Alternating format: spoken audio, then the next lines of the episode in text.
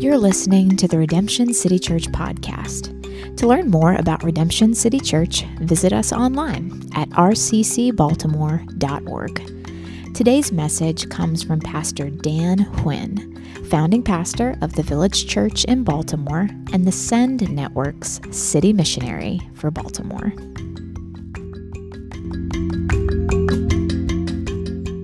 Redemption City Church. It is a joy to be with you this morning. I think we're still in the morning, right? Um, you know, I, I, love Pastor Adam and obviously Pat, uh, other Pastor Adam and all of your all of your leaders of the church. And um, you know, I've been you all doing the hard work, but I've been on the side just kind of cheering you on and helping in whatever way I can to see this church uh, start and you know it's it's crazy and beautiful to see where it's at now. And you know really what i believe is just the beginning of even more that god will do. And part of the value of the network send network that we're part of and, and you guys might not fully see it because you're obviously here in your own church but like at this very moment churches that we've started in our city all around is just they, you would look at them they're like so different from one another um, really diverse and uh, ethnicity, cultural background, approach, philosophy, centered around the gospel, but really different ways. But I believe one of the beauties of our network is how we're going to reach a city like Baltimore um, is through different churches like that. So you guys are a very integral part of that. And uh, I'm, so I'm honored to be able to share the word with you a little this morning. I uh, had a great time this morning together with the other gatherings. So uh, you know, we're, we're looking into some of the end story of Jesus' ministry while he was on earth, and you guys might be aware of this Last Supper that he had with his closest followers, and just an epic time where he talked through uh, kind of symbolic but also real expressions of his loving sacrifice for them. But part of it was also clarifying his mission, that he made clear to them, saying, Hey guys, we're coming to the end of this road on this earthly ministry, but y'all need to know this was all part of the plan, nothing sneaking up on me, but I will die, and then I will eventually be raised again and have this destination. Um, he talks about in John 13 36, one thing he said was, Jesus answered, Where I'm going, you cannot follow me now, but you will follow later. So, Jesus, he's foretelling his death and resurrection, and that he is going to prepare a good place that all of his will be together for eternity. Um, but the thing is, that's not providing much comfort to his followers because they're like, yo, I thought we had a good thing going here. You know, all these miracles and lives being changed. Where are you going? What? Um, they're in distress. And, you know, I can understand. I'd probably be in distress if I were with them too. But Jesus, he takes time to comfort them. Look at John chapter 14, verse 1. Don't let your hearts be troubled. Believe in God. Believe also in me. In my Father's house are many rooms. If it were not so, would I have told you that I'm going to prepare a place for you? If I go away and prepare a place for you, I will come again and take you to myself, so that where I am, you may be also. You know the way to where I'm going. So he's trying to cl- uh, clarify for them. And I, I love just the model of leadership Jesus provides here that even in the midst of his own personal anguish, because he's God, he knows what's coming, he knows the path is toward this cross, this torture device, even in the midst of wrestling with that, what's he doing? He's thinking about his beloved. He's thinking about how he can comfort them. So he's trying to explain to me, yo, this got to happen because I'm going to go prepare a real good place and, and I'm going to show you the way to get there as well. You know it. Um, but they kind of confused. They still don't fully get it. They don't know where he's going, how to get there. And, and we see his reply then in verse 6. Jesus told him, I am the way, the truth, and the life. No one comes to the Father except through me. And Jesus saying, I know it's all mysterious, but here's the one thing you need to know to get there is through me. I am that way. I am that truth. I am that life. And for some of y'all, this is a newer deal, this whole church thing, but for me, I was raised in this from like real little. And one of the funny things about being raised in the church is you do things like memory verses. So I would get like stacks of them. And the funny thing is, this is like one of those verses, verse six, that's like at the top of any good memory verse list, right? I am the way and the truth and the life. No one comes to the Father except through me. You get that one imprinted in your memory early on, quick. Um, the thing is, as prominent, as beautiful as it can be, this verse is also really hard for a lot of people. Um, I don't know if we're allowed to talk like this in church, but maybe even for some of you sitting here today, like the implications of this verse feel challenging because we live in a yo, you do you world, right? You do what works for you, and yo, I respect this whole Jesus thing, and you know, it looks like it's working for you. You mean you smiling a lot more than you used to? You're not as grump, praise, whatever you praise, that's cool. You do what works for you, but I'm gonna do what works for me, and let's just get along together. Cool harmony. Um, and maybe in a culture like that, some of the challenge is this resistance that even maybe some of us here feel towards anything that would feel like it's, excluding someone from being part of something with a verse like this.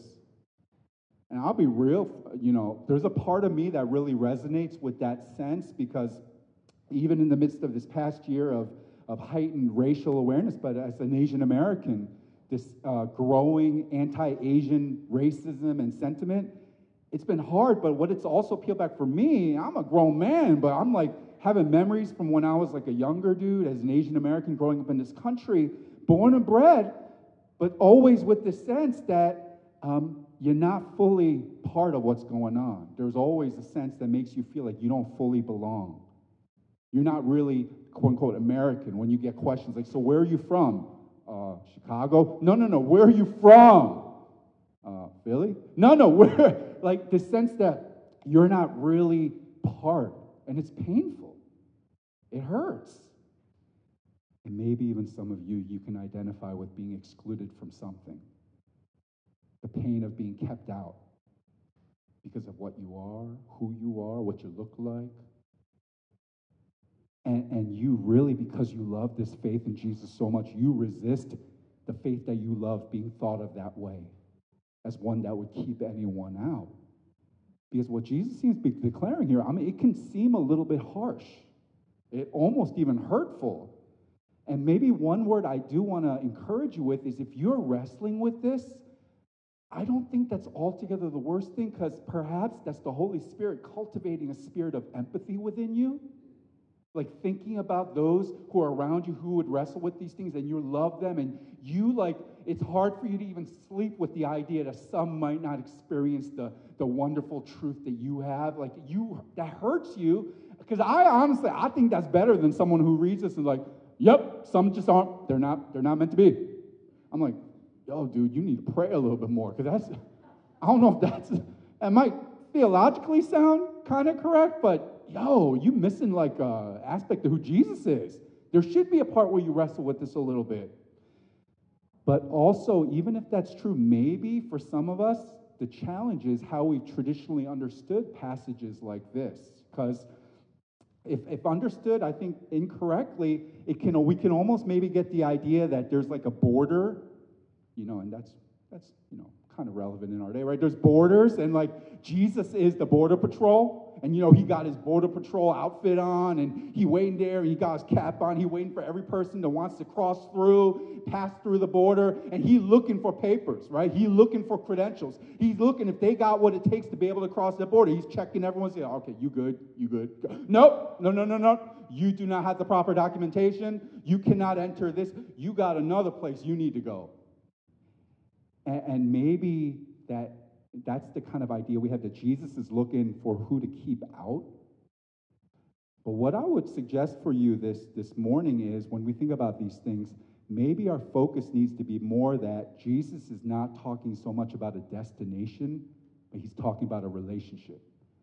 Jesus not so much talking about destination, but a relationship. I won't be like cl- crystal clear here before you start typing your hate mail to her, and you don't know my email address, so you're going to send it to your pastor. But um, I, I get clear here. I'm not saying that relationship does not involve a destination to go to.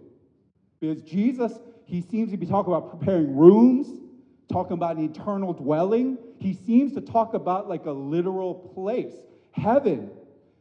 But what I am suggesting is we don't want to lose sight of the bigger picture of what he's talking about in the midst of all that, even as he talks about going somewhere. So um, this weekend was real cool for our family because we had to, I had a speaking engagement not too far, and uh, I actually had the chance to take my family with me to stay overnight. And you know, Um, for some of you, you might know, but my younger daughter actually, part of her journey has involved her leukemia since last year, like right before the pandemic hit. So, pandemic is hard enough, but then we've had that in our family, so it's been nuts. We have not gone anywhere. So, we just went to Lancaster, PA, which I don't know if that's like the top 10 of any of your vacation destinations, but but they were so excited. They were like, it was like going to Disney World. They were like, we get to stay somewhere else overnight, really? And they were so happy because we love vacations. And that's one of the things we've been lamenting throughout the whole uh, coronavirus pandemic, just this not the ability to go somewhere, especially compounded with the illness. And so we love traveling.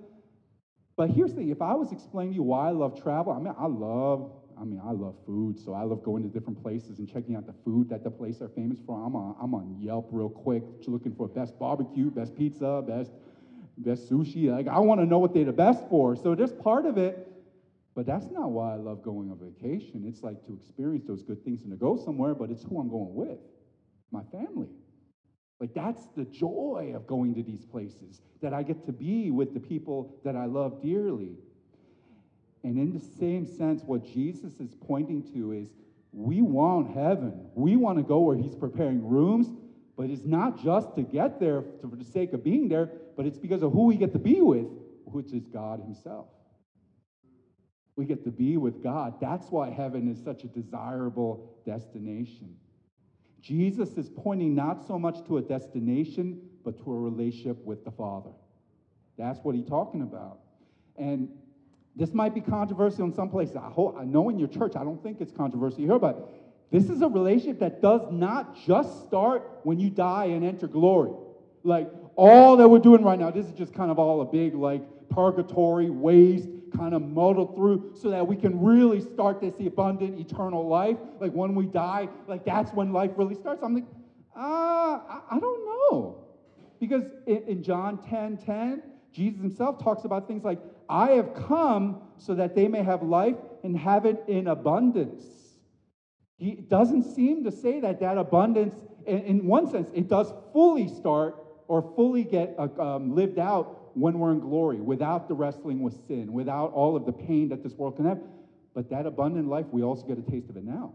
We also get to step into some of that now, as shaded as that might be in ways as tear laden as sometimes it might be, we also get to live in some of that abundance now. And this abundant life that's found in a relationship with the Father, it's promised for eternity, but it's also beginning now, today, right where you're sitting here. And I want to look at just a couple of brief examples of what abundant life with the Father looks like from this chapter, in chapter 14. So look at verse 12. Jesus says, Truly I tell you, the one who believes in me will also do the works that I do, and he will do even greater works than these because I'm going to the Father. Whatever you ask in my name, I will do it so that the Father may be glorified in the Son. If you ask me anything in my name, I will do it. So again, Jesus is preparing his disciples. This is like masterclass, right? He's preparing his disciples for when he's going to be going on the next step of his journey and preparing them for the works that they're going to continue. And what he wants to assure to them is, is not that, oh, okay, well, our, our, our rabbi, our Messiah, Jesus, is leaving. I guess this whole thing's done. I, best, I better start putting out my resume for a new deal. Look for a new Messiah. It must be all kaput. Jesus, no, no, no, no, no. I want you to be really clear. Yeah, I'm leaving, y'all going to do even greater things than what you've seen done with me over these past three years. I mean, it was epic. It was wonderful. All like the healings and preachings and revival meetings and, and, and, and like multiplying bread and fish, you know, all that epic. It was amazing. But y'all going to see even greater things than what we did. And I want to be, um, I want to explain a little bit because I don't think it's necessary to talk about the nature of the work in terms of what's greater? Because that, that might almost sound like a little heretical. Some of you, if I said this without reading from the scriptures, you might think, what kind of malarkey is this pastor bringing? This crazy person talking about greater things than Jesus. What's he like? Jesus, no one's going to do greater things than Jesus. Well, I'm just reading from the Bible, right? And so, but some of you might, I, I, the reason I'm doing it, I don't want to get hate mail from you afterwards because you're going to be like going home after this and like, the preacher said that if we pray in Jesus' name, whatever we ask, we will do even greater things than Jesus. So man, for Mother's Day, I got some sushi rolls, but I, they, I didn't get enough. So in Jesus' name, I'm praying that this one California roll multiplies into like 10. Jesus, we need it. And then you look at, you still just got one California roll. Like, didn't Jesus multiply it? I, I want to be clear. This, you probably won't do some of the things that Jesus did. You're probably not going to be raising a Lazarus from the dead. But he's talking about, I think, more scope of impact.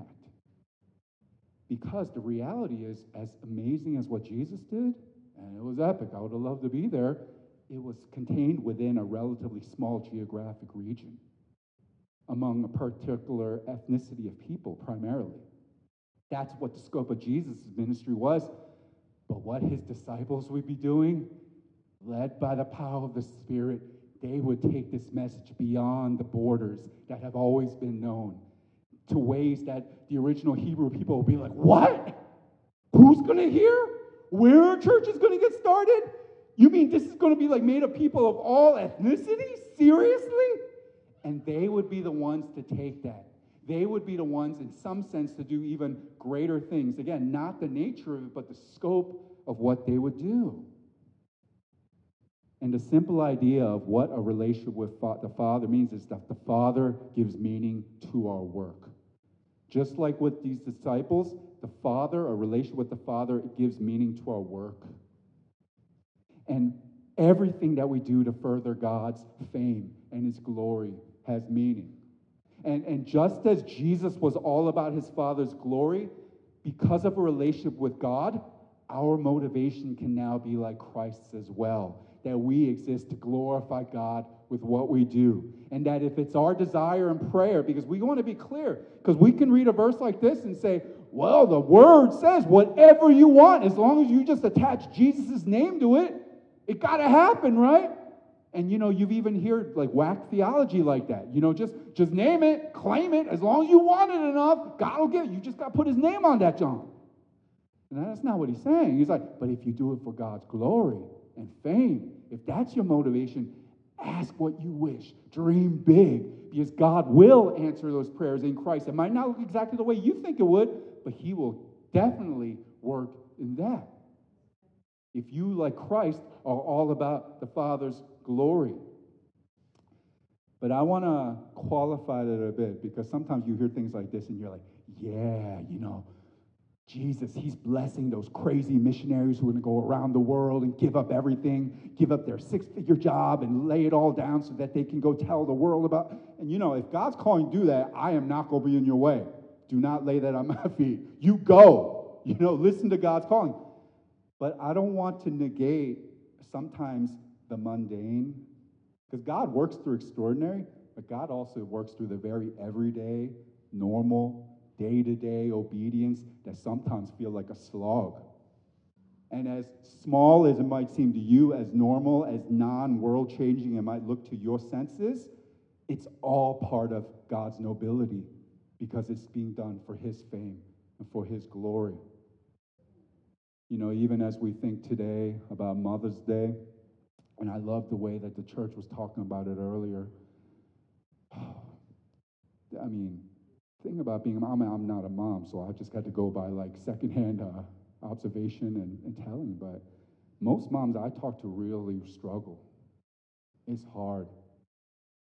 Because it's like a constant battle with feeling like you are going uphill to try to accomplish something that's just not working. Sometimes you like you crying tears that no one else is going to cry as you think about your children. Sometimes you feel like a failure day after day after day. It's just really hard. And, and you, you almost feel like you can't talk about it out loud, especially in a place like church, because you know, oh, what is greater glory than to be a mother? And you're like, yo, this feels like my death. I'm tired. I'm weary. I'm frustrated. I stink. It's, it feel, I mean, that's what it feels. I'm not saying, no, don't cut out that part and put it out for your social media. That's not what I'm saying. It's glory, but it feels like death. But I want you to know that God is using all that. I can't help think about my own moms. Um, my mom, she, you know, she they, they say about Korean mothers, one thing that there's nothing like a Korean mother's prayer because they just constantly praying for you. And she was like that as well, always praying for me. And especially in my time, and maybe I got to come back and talk like a Father's Day message. I'll share more of this other stuff. But part of my journey, I was very far away from God. I was angry, violent, raging, getting in fights all the time, very um, just destructive, got kicked out of school, got arrested, all that stuff. And, and, but I knew that even in the midst of all that, my mother was continually praying for me. And I didn't know this part just till a couple of years ago. One of my cousins told me, they said, Do you know that even in the midst of all your craziness, that your mom told us he's going to be a pastor? I was like, What? She's like, Yeah, she knew. She was praying. I was like, No, you're making this up. That's like a great redemption arc. But yeah, no, she she said he, I know it doesn't look like it right now, he's going to be a pastor one day. There are no small acts of obedience when we are praying to God. Further your name through these things, through these prayers, through this kindness, through this generosity. Use it, Lord, for your fame. I pray, Lord, I don't I might not even see the full ex- expression of it, but Lord, I trust that you're doing it. The Father gives meaning to our work because it glorifies God as we're in relationship with him. That relationship gives meaning to what we do. There is no small task. I love watching, like I got here early, so I love watching the people setting up worship here. Y'all, if you just came in, you get to see all of the like final product. It's all beautiful and cool. And man, I love watching people setting up chairs, putting down cards, lining up pens, making sure things are ready. Because God uses all of that. There's meaning attached to all of that when we do it for the fame of God's name. It's all glorious. The Father gives meaning to our work. We also see that the Father fuels our obedience. The Father fuels our obedience. You might have noticed a repeated theme in this passage if you've read it before. It's found in a place like verse 15 where it says, If you love me, you will keep my commands. If you love me, you will keep my commands. And we find similar thoughts in places like verse 21, 23. This idea, which I think is, is solid, that love equals obedience. Jesus is not about like a talky talky kind of love, like, I love you, but there's nothing reflected in actual response of action. Like, if you love me, you are going to do what I say. That, that's just love equals obedience. Um, and I want to I wanna give a clarifying thought here. I do believe that an absolute lack of obedience can be a sign of no real relationship with God. Because what, here's what I mean. Sometimes I'll talk with folk and they're like, oh, yeah, I know God. I'm a Christian. But then we like pour over their life a little bit, and there's like actually no real evidence that they are trying to follow the ways of God. And I don't mean like just a normal struggle, but kind of like they have no, there's no desire at all to have their life conform to what they feel the scriptures teach, what we should be doing as followers of Christ.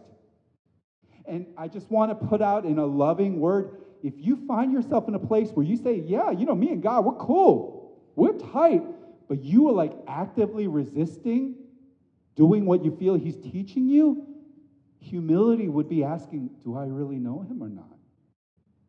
I mean, you can, we can play games and kind of say we know Him, but do you really know Him or not? So I say all that to assume that's not the case. So, assuming that's not the case, maybe you're kind of like me.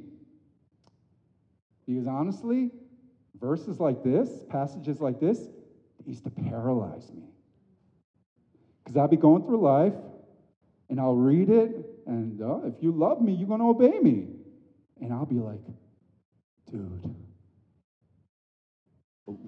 if I really love God, why am I sinning so overtly like this?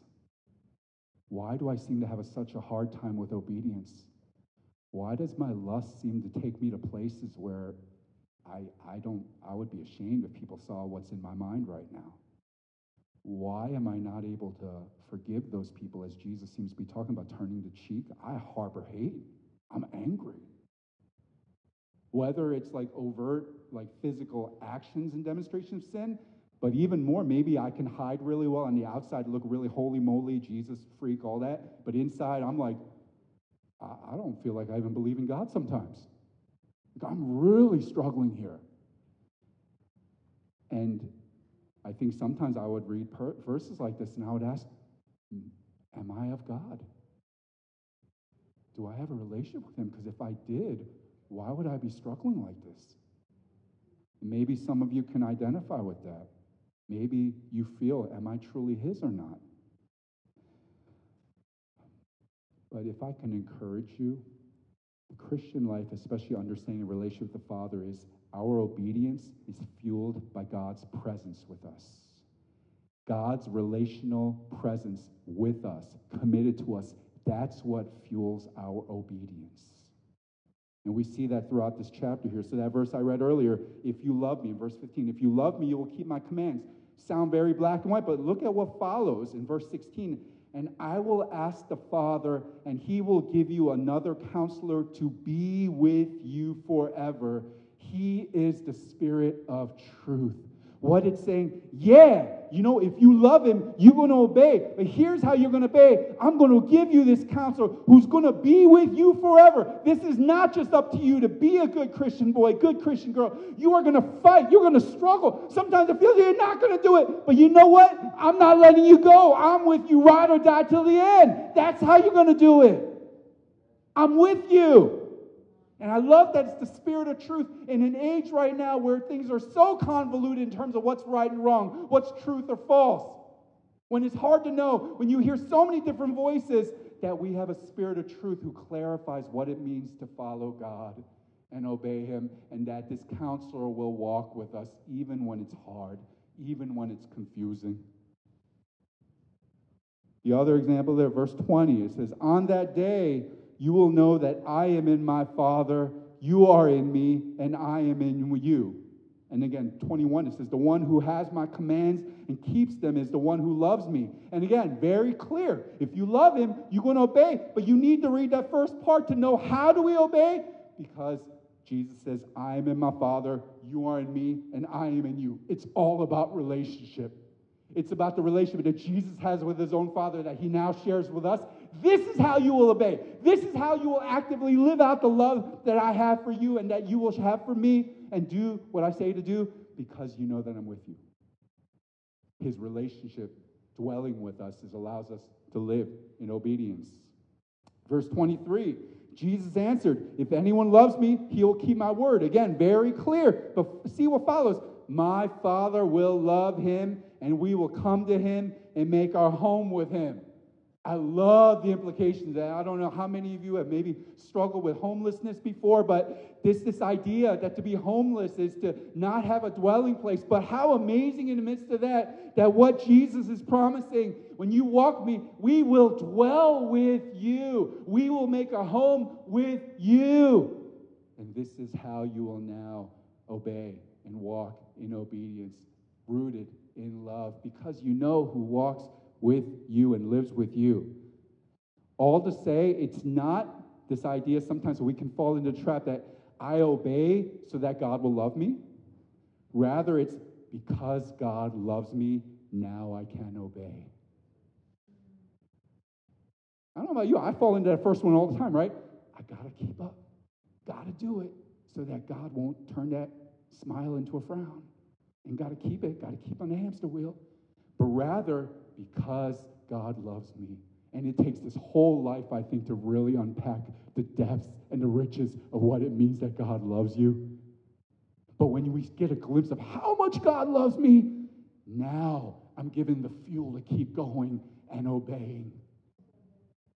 It's, it's what the same author in First John, his letter, writes in verse 19 of chapter 4 We love. Why? Because he first loved us. He's the initiator. He's the one that took action. And now we see the root source of how we can also love and obey. My uh, encouragement for all of you simply keep fighting, guys. I don't know about y'all, but I know I know for myself and a lot of people I walk with, sometimes you're just like, this is just too hard. Dude, sinning is much easier than obedience. I don't need a Bible to tell me how to sin. I got that down. But living for God, loving my neighbor, being generous, learning how to forgive, that's hard. Learning how to fight desires that are disastrous, that's crushing me. I can't do that. And man, maybe I don't belong to God. Maybe I'm not cut out for this. Maybe I'm not like these other holy moly people in church who seem to have it fully down. And the reality is, we're all going through that. We just don't say it out loud. But I want to encourage you keep fighting, even as the struggle seems so real. But fight knowing that the Father loves you. Fight knowing that God loves you so much more than you can comprehend. This is a good father. And I want to be careful because I know I run a risk of even saying father, referring to God. And some places that's controversial. I, I mean, it's biblical. But there is a, there are certain triggers that can be made there because for some of us here, maybe father does not connote the closest feelings of, of um, like warmth, of care, of affirmation. Maybe it's actually the opposite. When, I, when someone says father, your, your, your memories go to a darker place. And you think about the one whose, whose bar was always too high, and have always had a shaking head, not very close emotionally. And you know, I think there's room, we've got to be able to forgive and give grace because all of us are fallen, including parents. It's hard to imagine that, right? But even parents are fallen and struggle. But the reality is, maybe when some of us we hear father, we go to a place because of our earthly relationships or maybe even authority figures. But can you imagine something else with me if that's what does come to your mind? Something so wonderful. Can you picture this father who looks at you and his head's not shaking in disappointment, but he's smiling as you are struggling and falling over? Like like me as a shattered earthly father, the way I looked at my little daughter when she was learning to walk at one year old, big old head and like bobbling around and you know can't can't balance. Like I'm not like, yo, what's wrong with you, man? Though you got two features like me. I look how good I walk. What's wrong with you? You know, why can't you get this down? You know, crying and blubbering and like whining. Come on, suck it up. You can do it. I mean, y'all call social services on me if I do that. What do I, what do I? I'm like, oh my goodness, you're walking. I, I, remember when you were just crawling and now you're up on these two feet. And I know it's so scary. I know it feels like you're going to fall over. Oh, you fell over. It's okay. I got you. Get back up again. And as a broken vessel of a Father, if that's my attitude, how much more this Father and God is perfect and loving and looks at you with so much delight because of Jesus. Some of y'all, if your brain goes to the first thought that he's shaking his head like this, you need to realize he's looking at you and he has got this big old smile because of Jesus. That's my boy. Look at my girl. Just so enamored with you. He wants the best for you, and he provides you the means to grow into that.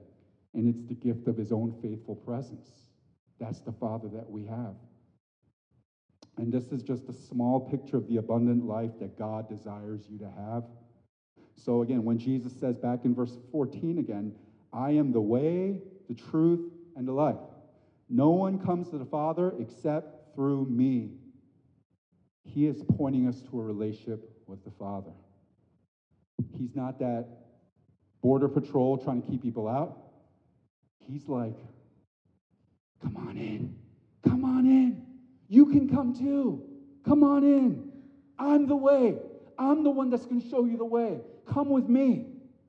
And, and I want to be clear here, just in case we get a false understanding of what I'm saying. I think we find here in other parts of Scripture, there is an assumption that we can be separated from the Father. Like we shouldn't, because what we're not saying is, well, anyone is invited in. It doesn't matter, right? It, you, Jesus, He's the way and the truth and the life. So that means everyone's ticket's been paid. So come on. Um, I, I don't think that's what the totality of Scripture teaches. There's actually a separation from the Father. We see that in some of the parables of Christ. Uh, we see that in the example of the Lord's Supper, the communion. So there is a separating aspect of what it means to know God. And I think for all of us across the board, this can involve separation in the idea of moving on a path of trying to go and find our abundant life. Like every single one of us is on a road and we're going, but it's not towards God, and we would call that sin. And, and what repentance is, is the road that maybe you're going on, recognize it's not towards God, and turning from that, turning to God, and finding life in Him. Because Scripture seems to be very clear that life is found in God, and death is apart from Him. And that sounds really harsh, but the good news is there's life available. Because when we understand truly the heart of God, we recognize it's not his desire to keep people away from him. Rather, it's his love that fuels wanting everyone possible to have the means of a relationship with God to an abundant life. So I think humility for all of us would be to have the Lord search us and ask, what are some of those common bridges that maybe, or common roads that you are going on? And maybe you can think of them like bridges. Like you're trying to get to an abundant life and you are on a certain way to try to get it. And maybe some of those bridges for us, maybe they look like personal enlightenment, just kind of becoming the best you through knowledge, wisdom. Maybe it's bridges like becoming a more compassionate humanitarian, or bridges like accomplishment, or wealth, or pleasure, or relationships, whatever it might be. All of these bridges that's common to the human experience that we are crossing, that we are giving our life to, that we are sweating, moving, grinding, moving down that road, crossing over, trying to get to this place called an abundant life. And we are all working hard for it. The thing is, part of the also common human experience, and maybe some of you have done this in real life, is you going on a road and you're supposed to cross a bridge over a body of water, maybe, and you go and have a halfway, and then Google Maps, they failed and they forgot to tell you that this bridge is washed out. And the destination you're going to, you need to like backtrack because it's not taking you to the place you thought it was. And maybe, honestly, maybe that's the reason some of you are even here today.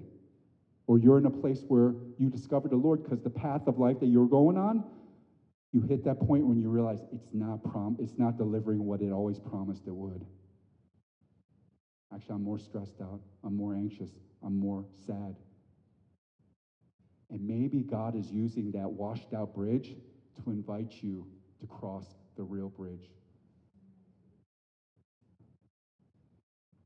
Maybe the Father is inviting you to recognize some of those bridges that you're crossing even right now. And I want to be clear, they're not even bad in of themselves.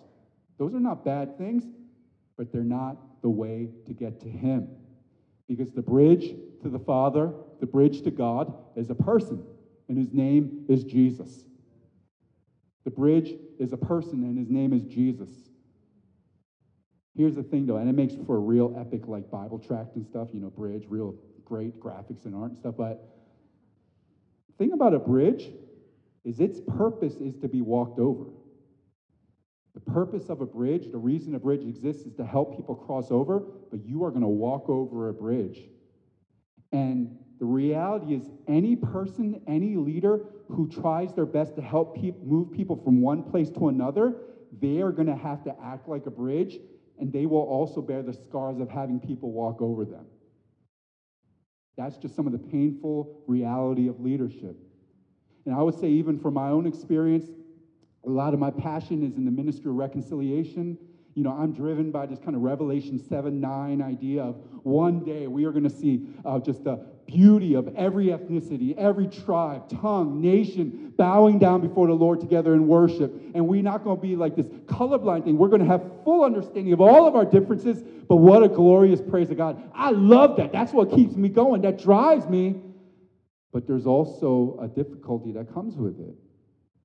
Because to be a minister of reconciliation, you got to be like a bridge. And again, a bridge gets walked over. And even many um, black, indigenous, people of color, leaders who are involved in that work, I talk and minister and work with a lot of them who say, man, sometimes it's really hard. Sometimes really hard to be like a bridge, to be misunderstood, to be characterized a certain way, to be dismissed, to be ghosted, to be called a heretic. Sometimes it's really hard, and I don't know if I can do it anymore. And maybe some of you even there. God has called you to be a bridge in some way, and it's just brutal because it's hard to be stepped on. If you struggle with that at all, can I invite you to lift your eyes and point your eyes to Jesus? Because in a similar way, Jesus was our bridge. But being the bridge himself, his bridge involved this torture device called a cross. It involved his torture, being mocked. He was King of Kings, Lord of Lords. He created this whole John. And now these puny little humans are like mocking him and laughing at him, telling him, Why don't you save yourself? What? Doing all of this horrific stuff when he could have called the angels down at any moment, just wiped them all out. But he knew as part of his plan to be that bridge, to hang on that cross, to be whipped, to be speared, to have crown of thorns placed on him, to be laughed at, to be ghosted, to have even his closest followers, except for mainly a few courageous women, all leave. Yo, we gonna be there with you till the end. And none of them ride or die. It cost Jesus a whole lot to be a bridge. And we know, obviously, we're on the other side. We know that he conquered sin, death, and the grave, and he rose, and, and he we celebrate that. But, guys, I think it's appropriate to also recognize the cost involved for our loving Savior to be that bridge for us. Why? Why would he do that? Because the Father desired none to perish, but experience life. You know who that also includes? Includes all of you here. So I just, can I ask you to stand with me as our uh, music team is going to come up and other, we're going to respond in different ways. Before we do that, can I ask you to just bow your head for a moment? And if you are in your life, maybe you would say, Yeah, I, I, I think I am a Christian. I think I do follow him. But can I ask you, what have you been searching? Which roads have you been walking down for your abundant life? Because just because we're a Christian doesn't mean we're still not tempted by these different paths to an abundant life. Can I ask you, not in a harsh way, but in a, a way of freedom, lay that down before the feet of God? Could you even be reminded again today, ah, I needed that reminder. That's not the path to my abundant life, but it's found in Jesus. And I can, instead of being ruled by those things, I can rule over them. If that's you, can I ask you to do that? Just for a moment right now, whatever it looks like. Maybe for some of you, you're a Christian and it's just been really hard. You've been wrestling, fighting. Sometimes sin seems inconceivable in its ability to knock you over. And you're thinking, there's no way I'm going to make it to tomorrow. It'd be better if I just gave it all up. Can I ask you to know who right now, the one who's fighting for you? The one who's not shaking his head in disappointment, but he's saying, Get up, my son. Get up, my daughter. I'm with you. I'm with you. I'm for you. I'm fighting for you. And keep fighting, guys. And if you're not a Christian, and again, maybe it's just, uh, just an honest assessment, say, maybe I'm not a Christian. To say, but if this guy is speaking any sense of truth, that sounds like a good life to know this Jesus who would give his life for me, provide me with an abundant life. And, and what I would invite you to do, it's not a whole bunch of hoops you got to jump through. It's simply saying, I am going down the wrong road, but I need to change. Thank you that Jesus is my bridge. I want to cross him. So let me pray for us. Whatever it is for you, take a silent moment, whatever it is for you, just lift that up to the Lord and let me pray.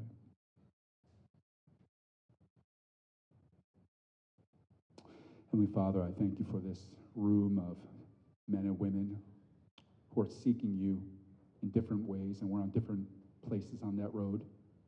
Thank you, Lord, that you look at us and you just love us so much more than we can comprehend. And you want us to continue to move along, but you want us to also be on that right bridge, that right path. And his name is Jesus. So help us to lift our eyes to our great hope, even when it's hard, but to know that our hope is found in following the path of Jesus. So thank you, Holy Spirit. Continue to speak in this place. And in Christ's name we pray. Amen.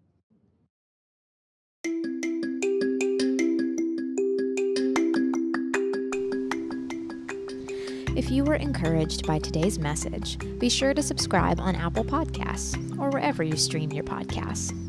To find other messages or get more information about Redemption City Church, visit us online at rccbaltimore.org. Thank you for listening to the Redemption City Church podcast.